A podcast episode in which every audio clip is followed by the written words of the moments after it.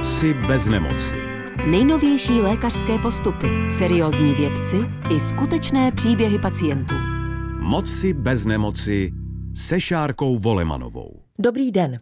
I dnes vítejte u pořadu, ve kterém budeme hledat naději na kvalitní život. Společně se budeme věnovat transplantaci Langerhansových ostrůvků. O jakou metodu jde a v čem je potřebná pro pacienty s onemocněním slinivky břišní. Jak jim pomáhá a jak usnadňuje jejich život. Se svým příběhem přijde do studia pan Tomáš, který má tuto transplantaci za sebou a jeho život se mnohonásobně zlepšil. Poslouchejte s námi. Moci bez nemoci. Pořad o cestě ke zdraví. Mým prvním hostem je lékař. Jmenuji se Peter Girman, jsem přednostou kliniky diabetologie IKEM. Autotransplantaci Langerhansových ostrůvků provádíme pacientům, kteří jsou bez diabetu a bude u nich nutné odstranit slinivku břišní, třeba pro zánět nebo nezhoubný nádor. Pane docente, vítejte. Dobrý den.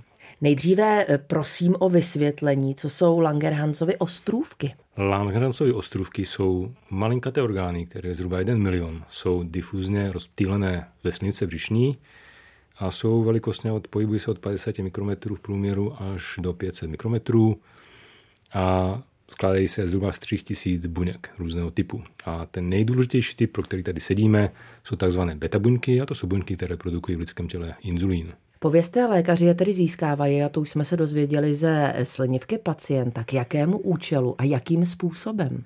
A řeknu nejdřív ten způsob. Ten způsob je laboratorní proces, kdy slinivka se doslova natráví enzymem, změní se z orgánu systém taková kaše, my říkáme ty kaši suspenze, kde se nacházejí ostrůvky a exokrinní tkáň a jiné typy buněk. A z této suspenze my musíme centrifugací získat ostrůvky, které jsou čisté bez, bez ty exokrinní tkáně. To je způsob. Je to laboratorní proces, trvá to přibližně 4 až 8 hodin podle toho, kolik kroků do toho procesu zapojíme. Pracují na tom tři naši zaměstnanci a výsledkem je čistá suspenze ostrůvku. Teď proč? Je to proto, že s nimi snažíme se léčit pacienty s diabetem mellitus prvního typu primárně, proto ten proces byl vyvinut.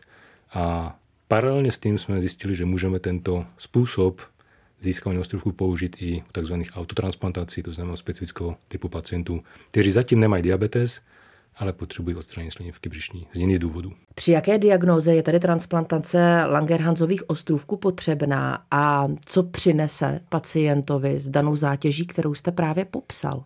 Jsou tady tři možnosti, eh, k čemu použít nebo využívat transplantaci ostrůvků.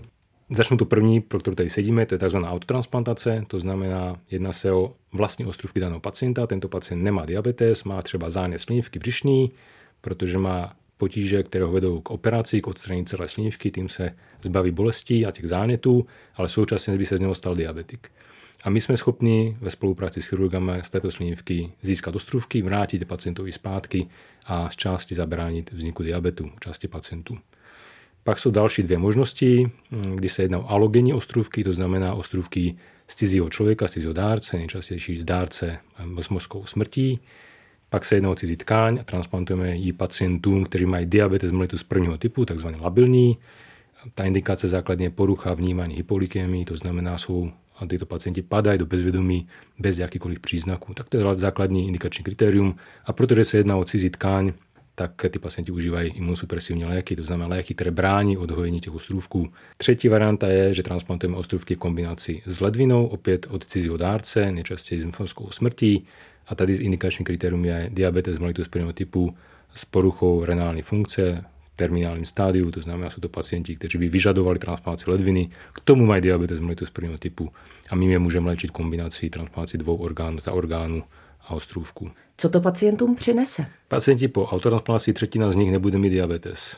Třetina z nich bude mít lehkou formu diabetu a třetina z nich bude potřebovat intenzifikovaný inzulinový režim nebo léčbu inzulinem jako standardní pacient s diabetem mellitem prvního typu. Pacienti po alogenních transplantaci kostružku můžou očekávat stabilizaci glykémii. To znamená, že my jich nezbavíme léčby inzulinem, ale dokážeme transplantaci kostružku navodit takový stav, že jejich glykémie bylo vyrovnější, nebudou padat do hypolykémii, ani do bezvědomí. Za chvíli vám představím pana Tomáše. Ten trpěl od puberty opakovanými záchvaty slinivky. Řešením pro něj se stala právě transplantace Langerhansových ostrůvků. Ještě předtím si řekněme, jak se projevují problémy se slinivkou břišní. Mezi hlavní příznaky patří bolest v oblasti nadbřišku. Ta může vystřelovat až do obou podžebří. Časté jsou pocity nevolnosti a zvracení. Chronické záněty jsou vyvolány nejčastěji dietní chybou nebo alkoholovým excesem.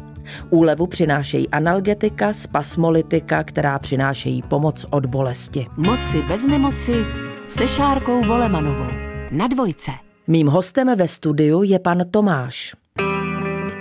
Zažíval jsem velmi složitá období, měl jsem záchvaty a bolesti i čtyřikrát do týdne. Kvůli genetické vadě jsem měl navíc velkou pravděpodobnost, že v budoucnu onemocním rakovinou slinivky břišní. Tomáši, vítejte. Dobrý den. Kdy začaly vaše problémy se slinivkou a jak se projevovaly? První obtíže jsem měl ve 14 letech, kdy jsem měl za mě asi nejtěžší, řekněme, záchvat. Kdy jsem byl hospitalizovaný u nás v Kutní hoře v malé nemocnici a shodou náhod tam byl mladý doktor, který mě poslal do Prahy, do té Majerovy nemocnice, s tím, že mám zánět slinivky břišní, což v tomhle věku bylo takový dost nezvyklý. I s tím, že v rodině nemáme žádný tyhle ty potíže, takže nějaký vrozený vlastnosti tam nejsou. Vy jste řekl záchvat slinivky, určitě mnozí z nás si nedokážou představit, co to je, co to obnáší, jak to vypadá. Můžete to prosím popsat?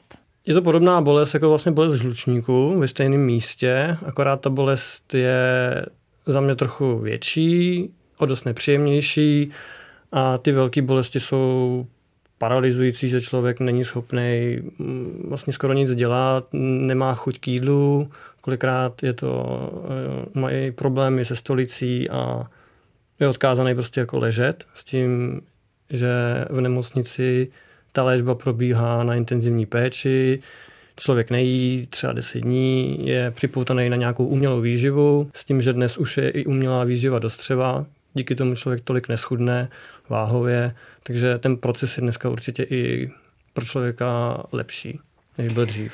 Vy jste říkal, že to bylo poměrně neobvyklé v takhle nízkém věku. Jak jste to řešili tehdy s rodiči a jak dlouhá cesta byla za vaší diagnózou? Já jsem ty potíže neměl trvalého charakteru ze začátku v těch 14 letech. Já byl dvakrát hospitalizovaný po sobě na nějakých 20-25 dní tady v Praze. S tím, že potom jsem celý rok měl klid. Akorát, že přišel věk 15 let, já jsem se napil alkoholu a ty potíže se rozjeli znova. Potom jsem měl dva roky klid a pak samozřejmě už jsem si myslel, že jsem zase vylečený, takže já jsem se jsem napil alkoholu a to se bavím, že jsem si dal třeba jedno, dvě piva, než bych se úplně opil. A když jsem byl ve třetíku, bylo mi 17 na střední škole, tak ty potíže přešly z těch větších zánětů do menších, které byly třeba 5-6 dní. Nebyly tak intenzivní, ale byly daleko častěji a byly takřka dvakrát, třikrát do týdne. Mm-hmm. Já jsem musel kolikrát odejít i vlastně z vyučování domů, protože mm-hmm. potřeboval jsem si lehnout a celkově se dát do nějakého klidového režimu. V čem všem vás to v životě omezovalo? Já jsem měl zaměstnanek, já to pamatuju do té, asi 400 hodin ve škole za vlastně první pololetí. To znamenalo, že jsem měl nějakých sedm komisionálních přeskoušení s tím, že já měl dřív jako velice dobrý známky, takže to mě omezovalo jak v té školní stránce, tak samozřejmě i v té společenské. Všichni se chodí bavit, vy jste prostě doma, je vám špatně, kamarádi jdou ven, kamarádky jdou ven, člověk eh, je velice hubený, protože ta nepravidelnost té stravy se prostě podepíše jak na té psychice, tak i té fyzice toho člověka. Povězte, jak vypadal váš stravovací režim? Co jste jíst mohla, co ne? Ideálně žádný tuky, a není to moc kořeněný, všechno je to dušený a není to jako pestrý jídlo, který by jako lidi v dnešní době jako dokázali jako sníst. Co jste měl nejméně rád? Já si pamatuju, že brambory z mrkví. Pane docente, povězte, to, co teď Tomáš popisuje, jsou, řekněme, klasické příznaky problémů se slinivkou? Je to jako z učebnice. Tomáš to řekl mezi řádky, jednak ty bolesti a ty potíže se mohou lišit mezi pacienty. A to, co se týče intenzity a co se týče frekvence. To znamená, jsou pacienti, kteří mají menší frekvenci záchvatů, s menší intenzitou jsou pacienti, jako to má, že to může progredovat. A k tomu samozřejmě se to léčí dietu, tak jako to má říkal, kde dostanou doporučení, co jíst a co nejíst. a musí si najít sami to správné jídlo, přičemž naše doporučení jako lékařské je, aby ta jejich strava byla vyvážená a energeticky dostatečná, aby prostě nebyli podvyživení. A to je dost náročné, protože, jak říkal Tomáš, není to moc pestrý a stejně se to musí sníst. Jaká byla tedy následně vaše diagnóza, co vám lékaři řekli a jak jste ji přijal? Pamatuju si, že mi vlastně sdělili, že je to chronický zánět slinivky břišní, s tím, že se mi tam tvoří, jestli jsem to pochopil já dobře, jakoby mrtvý buňky díky těm zánětům a postupně mi odumírá ta tkáň, s tím, že mám ještě tu vrozenou dispozici k té rakovině, která by měla vzniknout právě v těchto těch jakoby zaniklých buňkách, jestli jsem to, nebo tkáních, jestli jsem to pochopil dobře. Pochopil to dobře, pane docente? Pochopil to správně. Mm. Říká se, že pacienti s hereditární nebo genetickou formou pankreatity mají až 50 násobně zvýšené riziko karcinomu slinivky. Tomáši, eh, bylo vám navrženo odstranění slinivky. Z jakého důvodu? Byl to ten důvod, o kterém právě teď hovoříme? Je to přesně ten důvod. Akorát, že v těch 17 letech, kdy jsem byl na konzultaci, tam, kde mi to řekli, tak ještě tenkrát říkali, že na to jsem jako moc mladý, že až teprve časem vlastně do té fáze jako dojdu, že to může být třeba kolem 30 let. Jak jste se dostal vůbec eh, k té informaci o transplantaci ostrůvku, o kterých dneska hovoříme? Úplně náhodou, protože v roce 2016 eh, já jsem jezdil té nemocnice a paní doktorka, co se o mě starala, tak ta tkáň na tom slonu už není tak přehledná podle mě a už se bála, aby tam něco nevzniklo, tak mi doporučila odstranění slinivky a tak nějak shodou obrovské náhody jsem se jako k tomu dostal. A já, když jsem tu informaci zjistil, já jsem jako neváhal, já jsem dal dokonce výpověď z práce, abych byl prostě k dispozici na všechny možné vyšetření, protože se mi to zdalo vlastně jako to odstranění té slinivky jsem věděl, že musím podstoupit, ale tohle byla ta nadstavba, která když vyjde, tak to je ta moje cesta z toho ven. Pravdou je, že když eh, se řekne Langerhanzovi ostrůvky, mnozí z nás vůbec nevědí, o co jde, do jaké míry vám to lékaři vysvětlili srozumitelně, co jste z toho pochopil, co se stane? To bylo to, že vlastně dojde k odstranění té slinivky a během té operace oni převezou ten orgán do laboratoře, kde ho nějakým způsobem dokážou rozložit a získat z něho ty buňky. S tím, že u mě byl ten problém, že jsem měl poškozenou tu tkáň, takže nevěděli, kolik těch buněk bude, takže nevědí, jestli to vůbec vyjde nebo ne. No, což pro mě nevadilo, protože to bylo to něco navíc, co jsem byl ochotný vlastně podstoupit, protože ten zákrok by mě čekal tak jako tak. Pane docente, co by se stalo, kdyby těch buněk eh, nebyl dostatek, protože vy z hlediska těch transplantací jste uvedl několik možností, že to může být eh, z té odebrané slinivky, ze slinivky dárce, ale jste v tu chvíli připraveni na to, kdyby to nevyšlo z té slinivky pacienta, to řešit tou druhou variantou. Co by se dělo? Kdyby to nevyšlo z vlastní slinivky, mm-hmm. tak je pacient standardně léčený moderními způsoby diabetologickými a to je použitím inzulínové pumpy a dnešní doby senzorem. Dost často tyto technologie stačí na to, aby srovnali cukr a pacienti mohou třeba žít kvalitní život s tím, že mají diabetes, mají na sobě dva přístroje, z nich jeden měří glykémie, ten druhý dávkuje inzulín. Tak to je varianta, která je standardní, to je standardní způsob léčby pacientů s diabetem malitem prvního typu nebo pacientů po resekci slinivky. A my jsme skutečně dostali asi na stůl do laboratoře špatnou slinivku, já na to přesně nespomínám, už je to strašně dávno, ale vím, že, že když prezentujeme výsledky, tak máme Tomáše jedno z nejnižších počtů ostrůvků, které jsme získali z té slinivky a i přesto ten výsledek byl dobrý. Takže my předem jako neříkáme, že se to povede, ale uděláme všechno pro to, aby se to povedlo a třeba jsme schopni transplantovat malý počet ostrůvků, protože dopředu nevíme, jestli náhodou to nebude pacient, kterému to pomůže. Může se stát, že z ty slinivky skutečně dostaneme malý počet, ale kvalitních ostrůvků a ty můžou fungovat dlouho, protože ty pacienti nepotřebují imunosupresi, je to jejich vlastní tkáň a to tělo nemá přirozenou tendenci je odhojit. Zastavme se nebo vraťme se k těm vyšetřením. Jaká všechna musí pacient eh, s touto diagnózou absolvovat, třeba právě i před tou transplantací? Z našeho pohledu je důležité vědět, jestli má diabetes před tím výkonem. A to nám pomůžou odhalit několik testů. Jednak měříme lačnou glykémii, Jednak měříme glykémii po zátěží cukrem. V dnešní době dáme pacientům třeba senzor, eh, měříme hladiny C-peptidu, to je parametr, který se, byl část molekuly inzulínu, který se odštěpí, když se inzulín stává aktivním a určuje nám vlastně do určité míry nám pomáhá říct, jakou formu, jak moc endogenu inzulínu ten pacient schopný vyprodukovat vlastního. Mm-hmm. A na základě toho jsme schopni, nebo se pokoušíme odhadnout, zda ten výkon má nebo nemá smysl. Častokrát v pořadu Moci bez nemoci slyšíme, že je důležitá včasnost eh, léčby nebo včasná diagnostika. Je to, pane docente, i tady ten případ? z našeho pohledu je dobré to včasně provést. To znamená provést tento výkon v době, kdy ten pacient ještě nemá diabetes, nebo aspoň má nějakou malou formu diabetu. Dnes si povídáme o novince, metodě, která se jmenuje transplantace Langerhansových ostrůvků.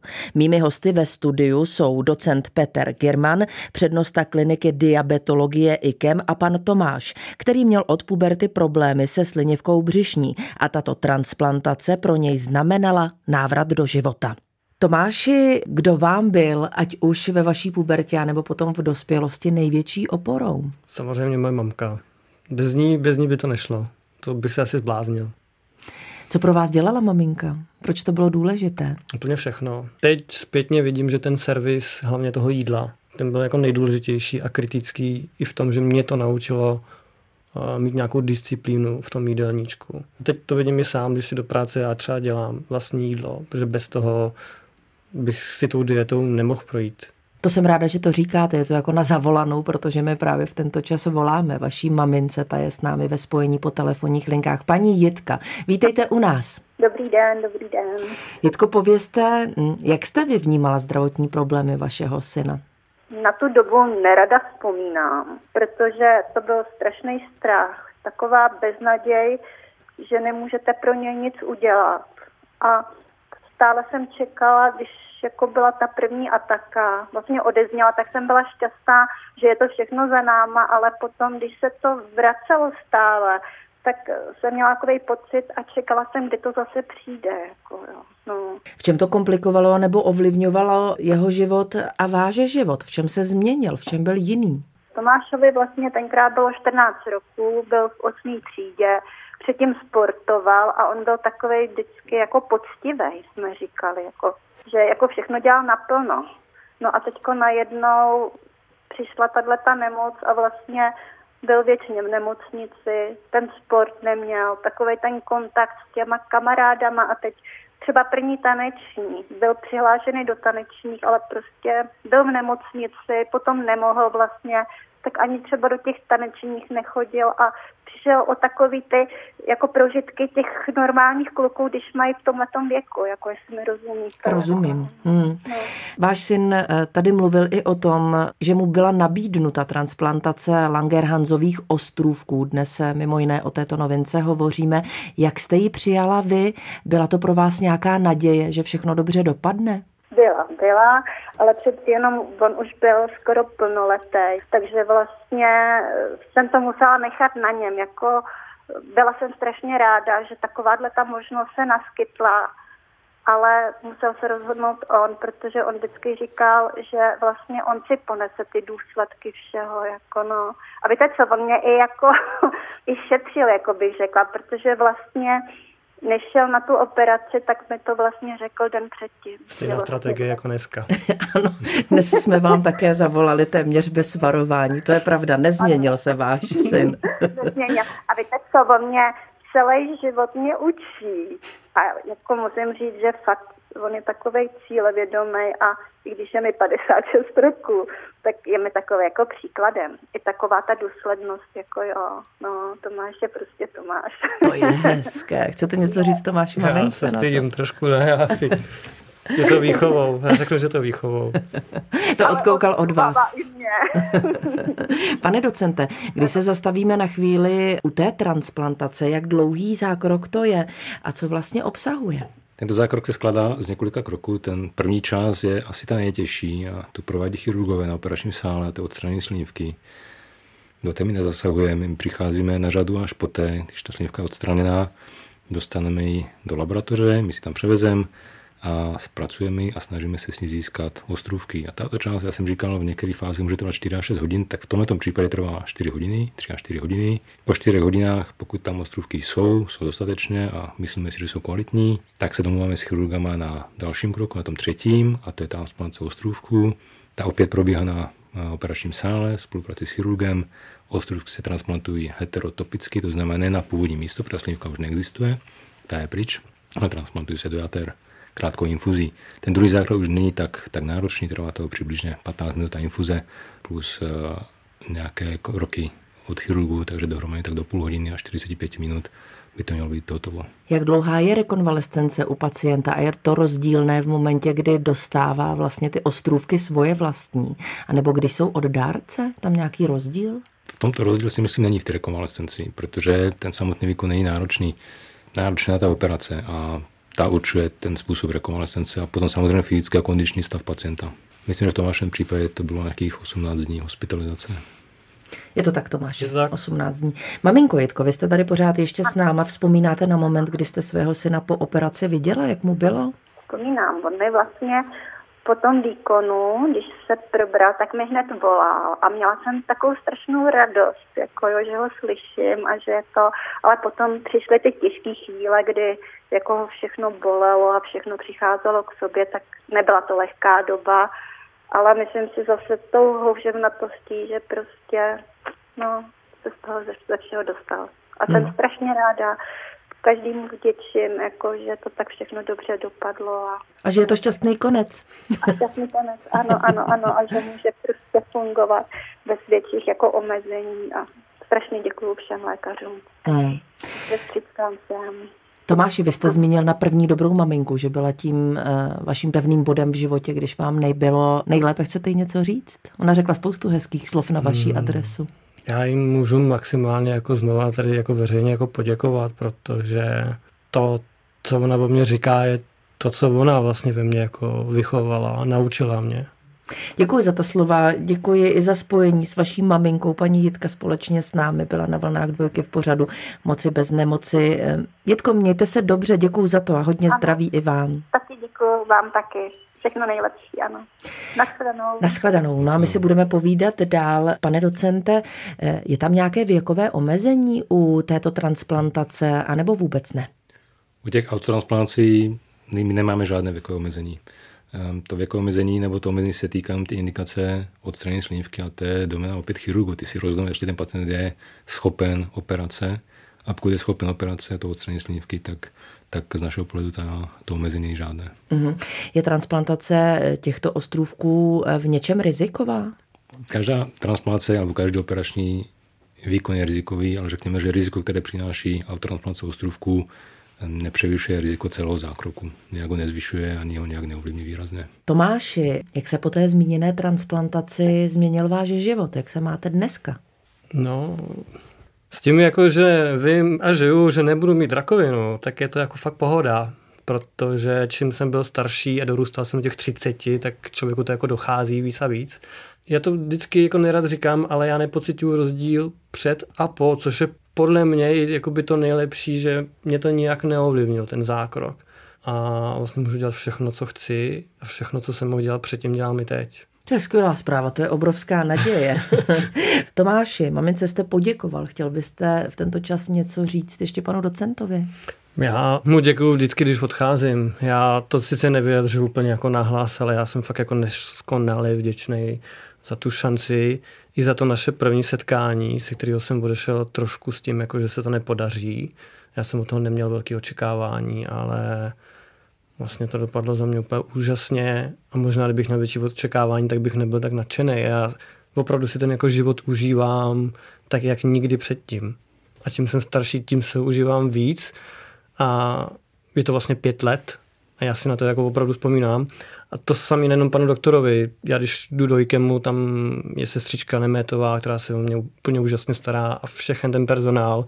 A současně si uvědomuju, že kolem toho zákroku bylo dalších spoustu doktorů, který já jsem v životě neviděl.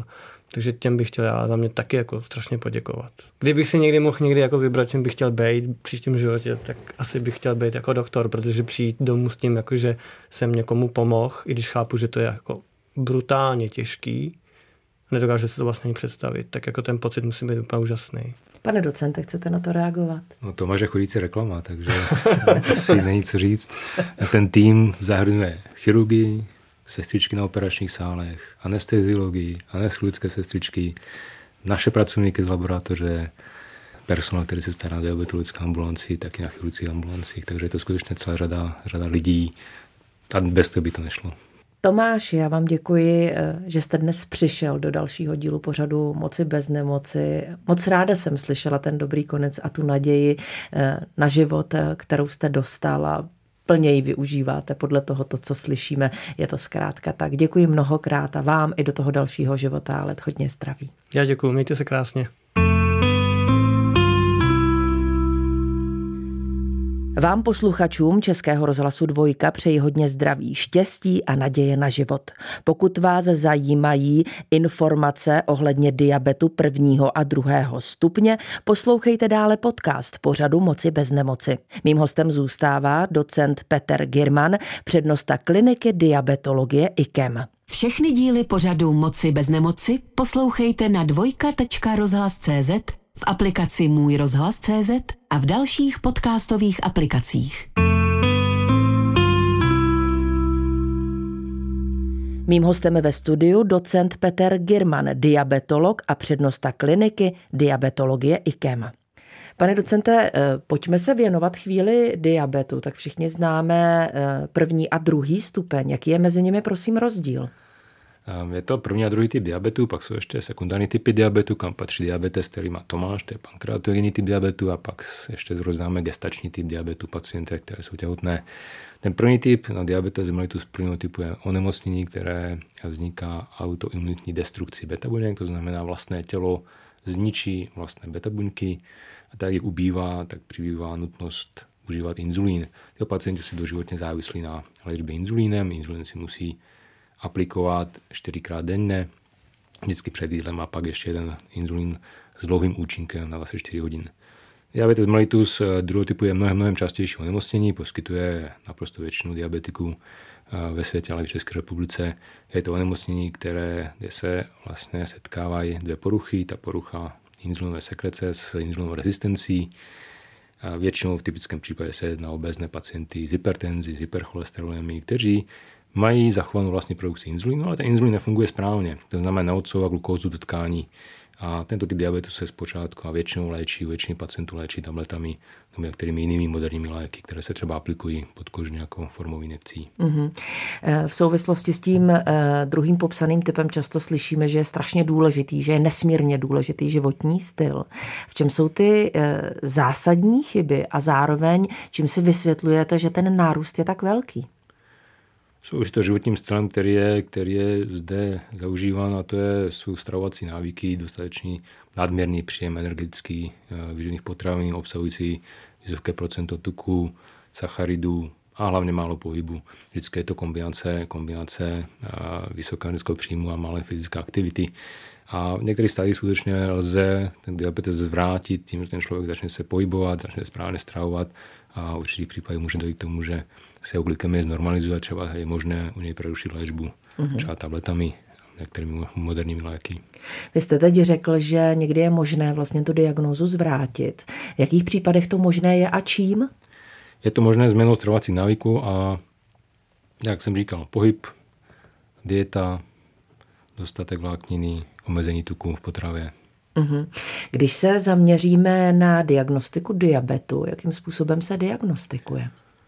Diagnostika diabetu má svá arbitrální kritéria, kdy se měří glykémie, lačná, nalačno, pojasmení lačnění a pak eh, v neurčitých případech se mohou, mohou dělat zátěžové testy. Eh, to jsou kritéria, které jsou definované mezinárodními společnostmi odbornými. Je to velmi jednoduchá věc. Přijdete k lékaři na odběr krve, vyslechnete výsledek, a porovnáte si, jestli výsledek vyšší než požadované kritérium a je to obecně platná hodnota, definovaná odbornou společností. Mm-hmm. Um... Co to vlastně znamená pro praktický eh, život člověka, když je zatížen diabetem, ať už prvního nebo druhého typu, v rámci toho normálního života? V rámci toho normálního života to může znamenat třeba jenom to, že bere tablety a nic víc.